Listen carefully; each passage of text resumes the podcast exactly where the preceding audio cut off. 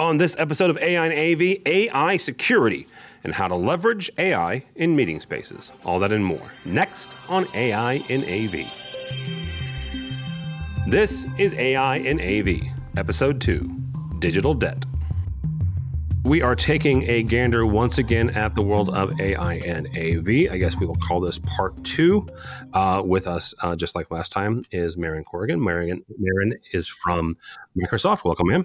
Thank you. Glad to be here and glad to be back. It was a fun conversation last time. We had a lot to talk about. So we did, and we at the end of it, we said we're not, we ain't done yet, so we're going to do more of these. Um, so I'm glad to have you back. Thank you, ma'am. Uh, Tomer Mann is from 22 Miles. Welcome, sir.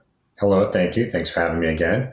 Excited to see what more I can uh, come out of my, my mind for you guys in this new space.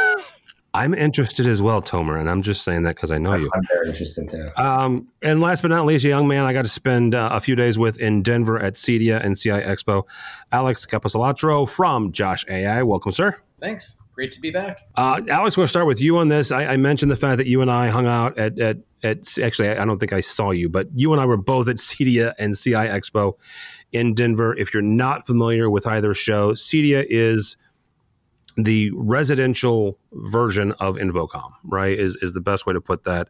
Lots of home technology. Josh AI was there, certainly in force. Um, you also uh, keynoted and, and, and kind of uh, anchored a panel and a discussion, pretty lengthy discussion, right right before the show about AI. One of the things I want to get into this time around is how AI has the potential, or as maybe it already is, transforming users generically, right? And, and you know, we'll start with with residential and, and how it, it transformed user experience in the home, but we'll certainly get into the corporate side. But from your standpoint, how is it transforming how users, you know, interact with and experience technology? It's a great question, and there are so many different angles. I'm trying to think of, you know, where to start from this, and, and I'm just going to ramble. I'll try to keep it somewhat short, but I'm curious what the other panelists might want to chime in with as well. So for me, the, the big thing is we've had AI, and we talked about this last time. We've had AI for a long time, really since the 50s. This is a different AI today. This is not grandpa's artificial intelligence. The AI we have today is really colloquially being termed generative AI. It's really the first time that we're seeing systems making new recommendations, coming up with new information, new photos, new videos, new text.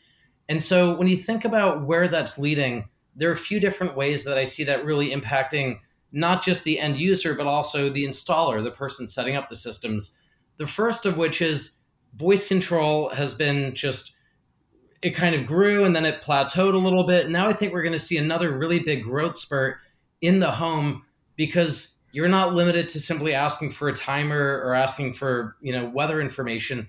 You can ask for really interesting questions and the system's going to figure it out. So, one of the examples that I just want to share with the group because for me it is it is sort of the epitome of, of how interesting AI is getting. So I want to share an example of what you can do with really any of the GPT technologies, but in this case, this is specifically GPT-4 from OpenAI. And the reason I want to give this example is not that it's exactly what someone might say to their home, but to show that if you don't even know the exact question to ask, you can still get an, an interesting answer. So let me just read this to you.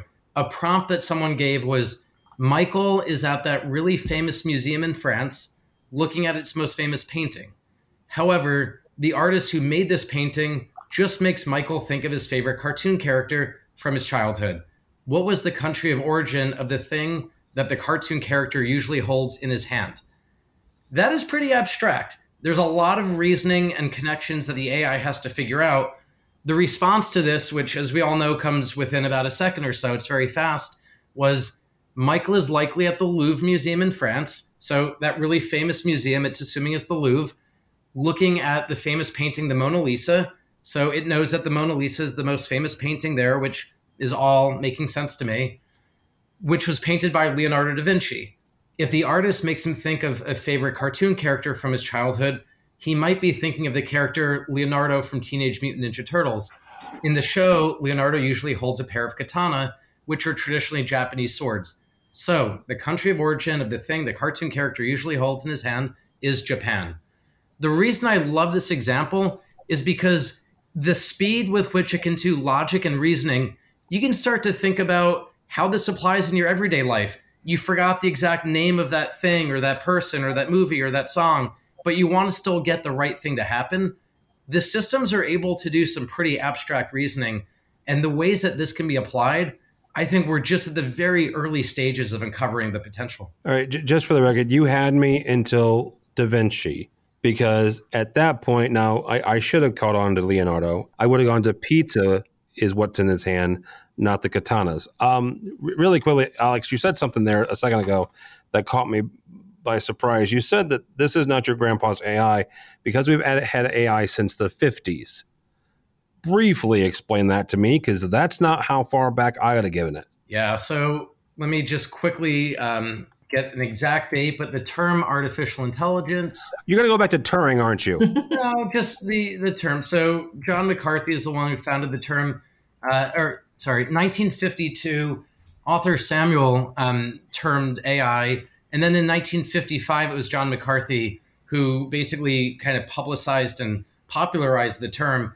And at the time, the idea of AI was really any system using a computer in some form to simulate a human's way of thinking.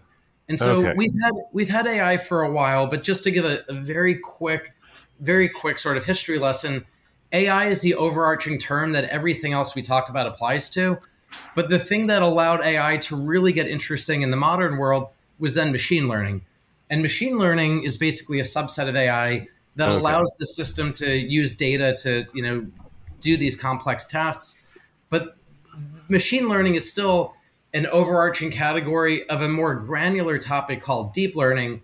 And deep learning is the thing that enables all of the stuff we're talking about. And so I just want to kind of get at, you know, grandpa's AI might have been rule based logic and reasoning from computers. Today's AI is really more about deep learning and artificial neurons. Mehryn, um, you and you and actually all three of you guys are manufacturers, and, and certainly let let Alex jump in on this as well. Microsoft has made made a lot of noise. I'm going to say in the last nine months. You could correct me there, but I, it feels like nine months since ChatGPT came to the forefront and, and you know basically exploded come the first part of 23 from a user experience and, this is more in the corporate and, and commercial area not just from microsoft standpoint certainly comment on that but, but from your standpoint as well as a technologist how are you seeing, you know, the user experience changing with AI? You know, it's interesting because it's like uh, it's so many things converging at the same exact time. It's not only the fact that AI and we've got this deep learning capability, but I think the you know I'm so deeply embedded in in, in work technology. Um, there's been so much that's changed in how we work in the last couple of years, as well as the amount of, of interaction that we have with technology. So when you think about the digitization of basically everything, everything has become become digital over the last several years. Think about all the meetings that we do. We do five times the number of meetings than we used to.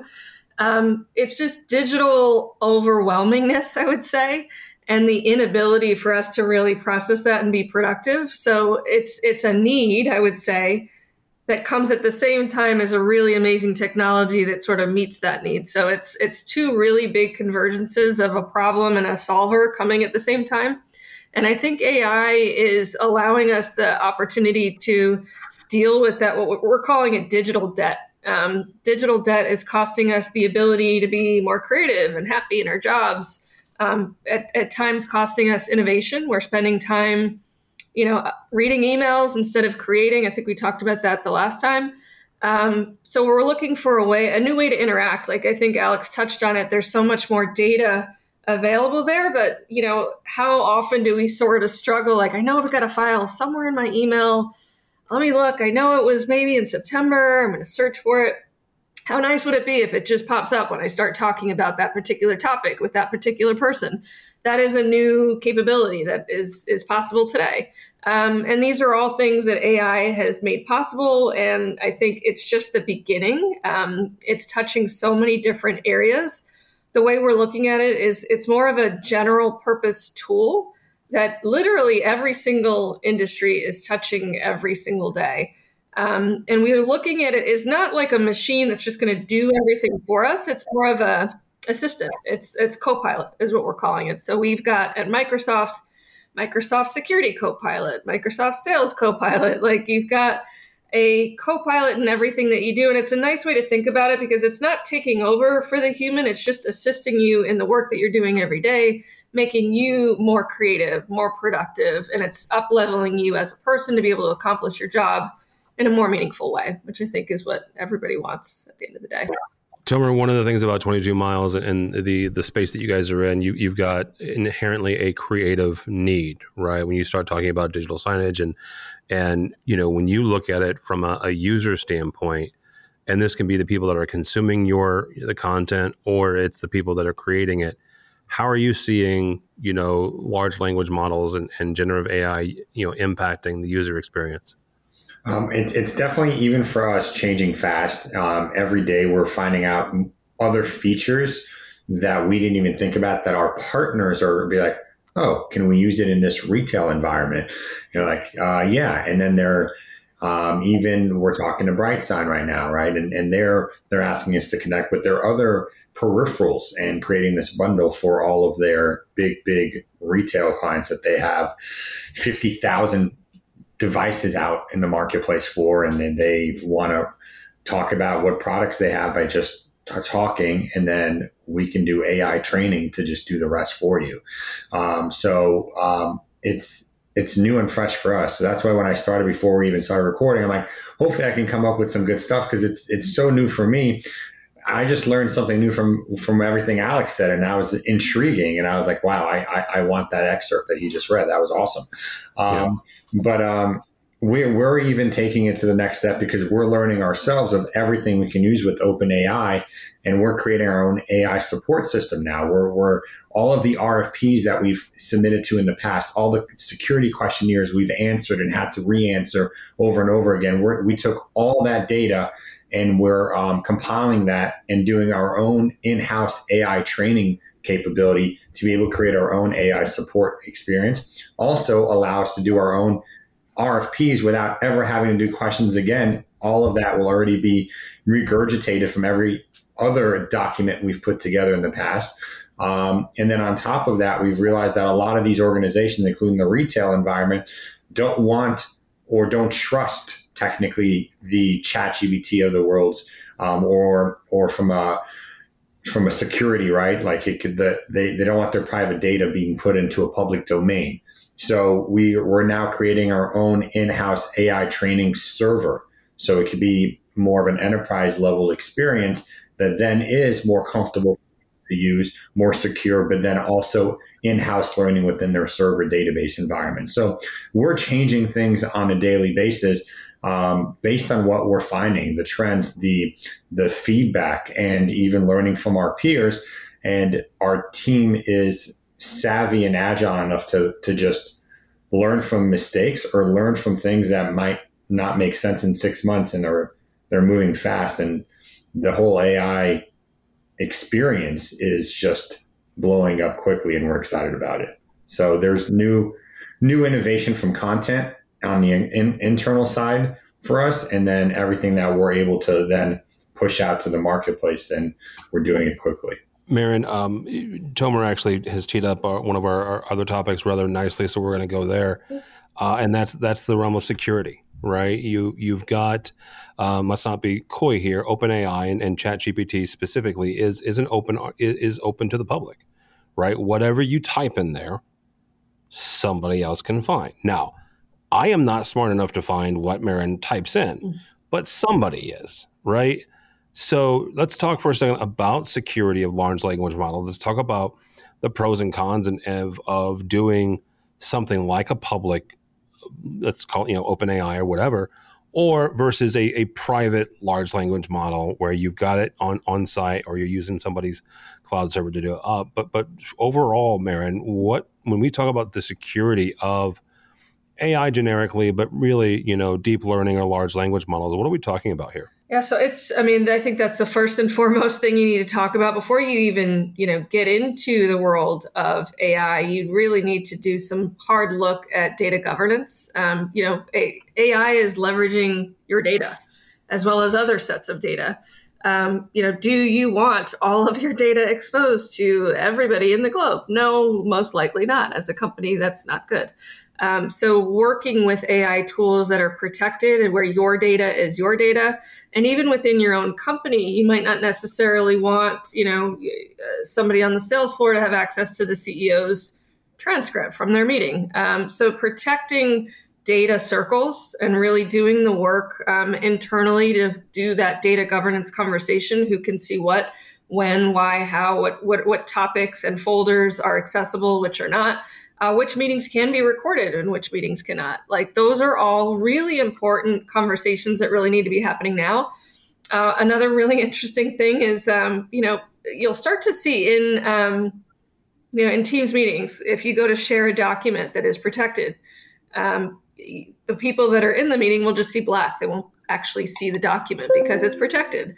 Um, these are all, I think, really amazing benefits to the AI conversation that are happening right now. It's a really um, big propeller for people having this security conversation. And you can't do Microsoft Copilot with having all of these governance conversations first. So we've done a lot of work over the last four, five, six months ourselves, focusing on those conversations, preparing everybody for the introduction of Copilot. Um, but what's interesting is in the news, you'll see uh, every company across the globe is talking about whose data is what if I'm doing a meeting, you know, does the platform own my data? Do they not? Uh, we've been very clear about who owns the data. It is the, you know, the owner of the license that owns their own data. And I think every single T and C that you look at, it's going to be important to look at who owns that data and how you interact with that particular tool. I myself have been doing a closer look at, you know, you click the button, yes, accept.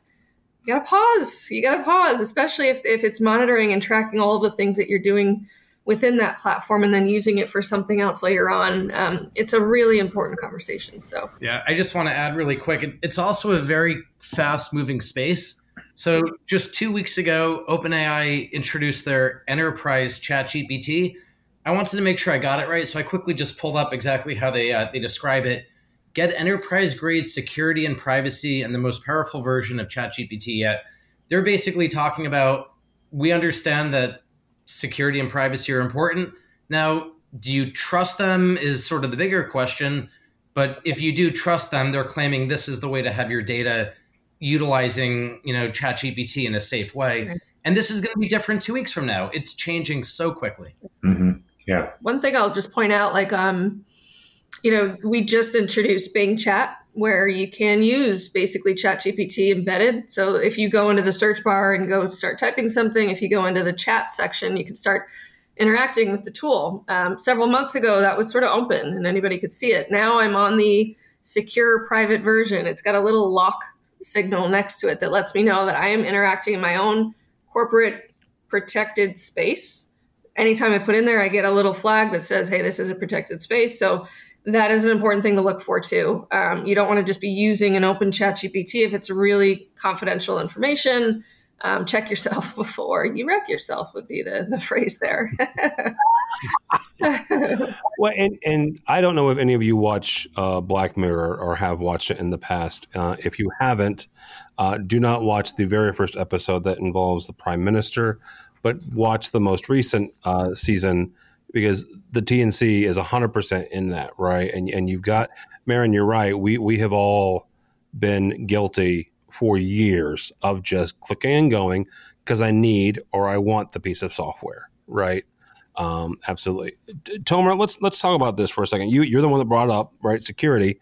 Um, you know when whether it's you guys or whether it's your customers, uh, and each of those, you know, they all have proprietary uh, content. They have copywritten material, right? Whether it's the, the, content that they've created or it's content that they're capturing for, for their their clients. How do you, how are you guys going about, you know, making sure that as you're leveraging AI for these systems, that your stuff is secure? My project manager just told me uh, yesterday that uh, one of the federal agencies we're working with, and we're still in the project management stage of building their content.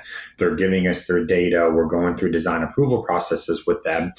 Um, they and so we've been using the read.ai and, and the copilot we're, we're, we're playing with both um, and so we want we, we've been we've been enjoying the transcripts that are coming out of that and and they said we're not allowed to use that, but we are allowed to record video. But they don't trust the the the transcripts because it is a public domain, and they don't want their data on screen or anything to be published within that. But yet the video recording, they trust us to only share with them and us internally. And it's it's just it, so it's interesting. Mm. It, it's yeah. kind of backwards a little bit, um, but again, it's a federal agency, and I they do things backwards. I'm not saying which one because it's a client and I don't want them to be mad at me. Um, but uh, but yeah, um, you know, bureaucracy at its best. Um, but um, uh, yeah, I think people are still very hesitant. They don't know what they don't know, and I think it's so new. Um, they need more Alexes of the world to kind of explain this stuff to them, you know, in, with a nursery rhyme scenario. Um, and and so I think we we've got a, a, long ways to to go to prove people out, and and we've already had some backlash, and that's why my team is developing this in-house um, AI training server. So we could go to market a little bit faster with people that are not fully comfortable yet with the public access of, of ChatGPT or the open AI. So we're not trying to stop the innovation and we're not trying to stop the rollout that we're doing. And we're not Microsoft, right? Everyone trusts Microsoft in some capacity. 22 miles is a very small minnow. Um, so um, we're trying to, to really make a dent in the space. And so that's why we're, we're going to be going both ways, right? We're going to be leveraging as much as we can of ChatGPT from an open perspective but then also building something in house that is able to be fundamentally as strong with leveraging some of the open AI, but within a closed database environment, and then selling that off to people so they could have either option available. Um, but artificial intelligence is definitely our focus, and it's definitely where we see everything heading to simplify everyone's world as we were referencing. And I really like that digital debt perspective as well. I think we're all yeah. in the in the whole of all of our digital assets and going through that. So I think this is definitely the the way to make things more seamless for users of any type. Uh, Alex, really, really quickly, I'm not going to ask you about, you know, you can talk about Josh AI, but really, as you're talking with other manufacturers and other technology companies, how are you guys, or how are you advising other folks, or how are you, you know, leading Josh AI when it comes to making sure that that y'all's, you know, secure your your systems and your information is is secure while still leveraging this technology?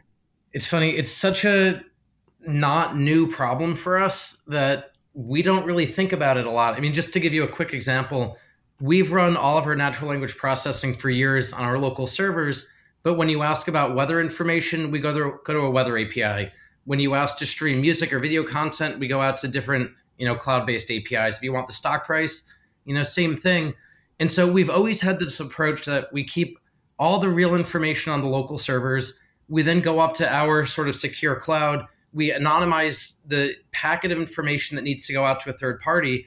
And then when we bring that back, there's very little that that third party can do in this case, it's not very different. There are ways that we're using, you know, Meta's open source Llama. There are ways that we're playing around with ChatGPT and Claude and different systems. We don't believe there's any aspect of a third party being able to utilize and manipulate data that we're passing to them, but it's because we've always taken this approach. Other companies, though, if you feed all of your information to one system, you want to think about what is that system? What are they using it for? What are their their policies? And I would say they're not generally as bad as your, you know, gut instinct might be, but you just want to look that up. You want to know where's this going? And that's true for everything. It's true for companies who did Facebook Connect years ago and didn't realize that they were giving Facebook data that they might not have thought about, or people who run Google ads and analytics in their website and might not re- realize that Google is getting access to information.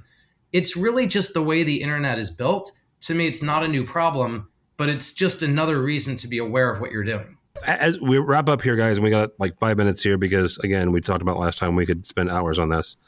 I'm going to ask generically, and, and and y'all can fight over who wants to answer first. If we're taking this private, this means right, it's more secure, certainly. In in my head, that inherently means it's smaller or less capable. If it is a private large language model, is a private AI dumber? is it less capable? I guess I'll step in first. I know that, that, these guys probably have an opinion. I'd say no, it's definitely not dumber. It's probably smarter and more capable as specific to you and your own use case.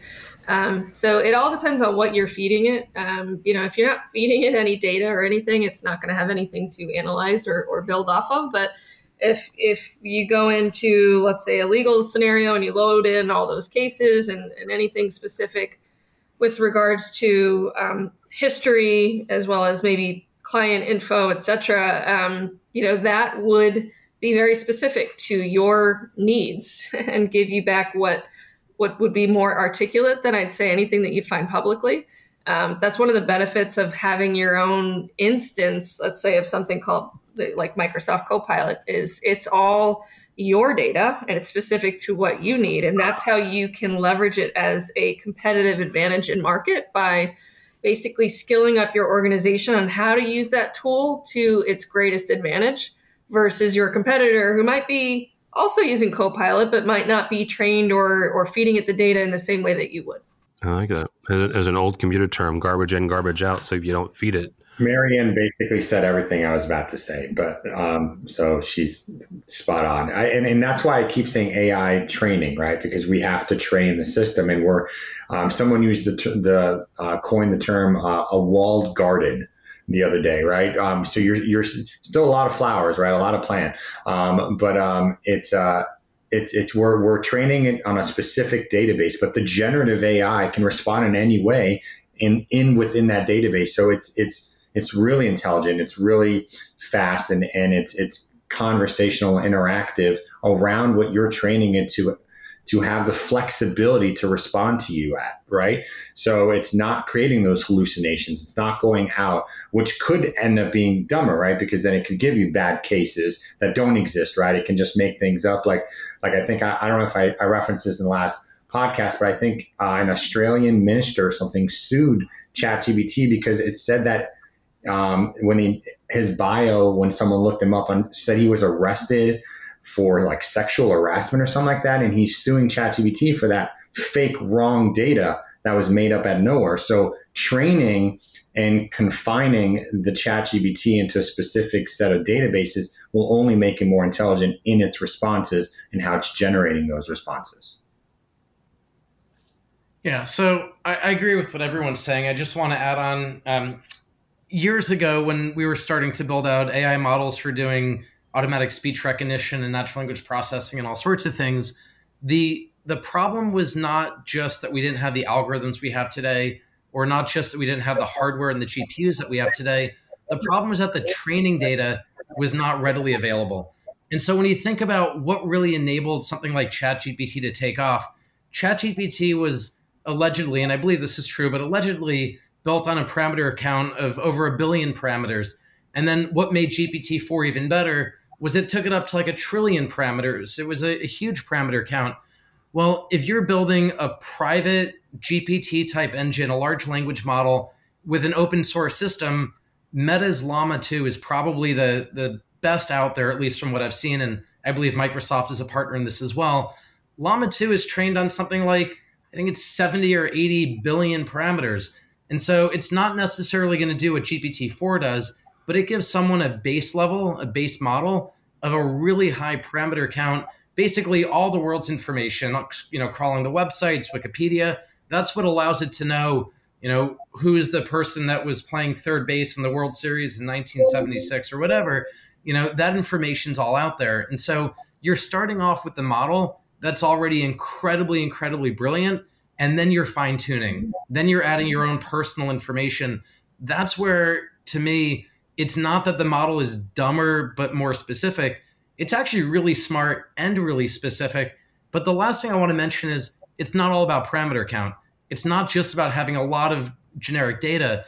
What we're doing at Josh AI is a multimodal approach where we basically say when a query comes in, it's not always the right thing to send it to a GPT model. So, for example, these large language models are not necessarily great at math. We have really good math models. They're also not good at real time data. They don't know the weather in Aspen, Colorado right now. They don't know the Netflix ID if I want to get Breaking Bad on the TV in the living room. And so, in you know a normal example, what I mean is when someone says, "What time is it?" we don't go to AI to give you the time. We have a clock in the computer. We give you the time. If someone says, watch Breaking Bad, we figure out the Breaking Bad Netflix ID and we turn on the TV and we route everything and it does that. But if someone says, tell me about the show Breaking Bad and why was it created and who are the main characters? Well, in that case, GPT is going to be wonderful. And so this approach, it's a multimodal approach. If you need different algorithms to solve different problems, that's the way that these systems get really smart. And so I think we need to remember AI, and in this case, generative AI and something like a chat GPT, that needs to just be one piece of what you're doing if you want to build the smartest possible system. That'll be a good place to stop us. Uh, Mehryn, very good. Nice, not nice to see you again. Uh, Mehryn Corrigan, uh, of course, from our friends at Microsoft. Uh, how can people connect with you? Uh, best probably on LinkedIn. I think I, I mentioned it last time. I've got a uh, every Friday, 9 a.m. Eastern, selling Microsoft Teams rooms. I'm specific to Microsoft Teams, but I would say definitely keep an eye on Microsoft Copilot and Microsoft Teams Premium. Those are the two um, applications that I work with most closely when it comes to the world of uh, meetings and how to embed AI into those using hardware. So, lots of really fun and exciting announcements coming up. Um, the biggest one we have is around Microsoft Ignite, which you can sign up for today. It is actually registration now available as of last week. So, make sure you go ahead and check that out. All right, very good. Uh, Tomer Mann uh, from 22 Miles. How, how do people connect with you, sir?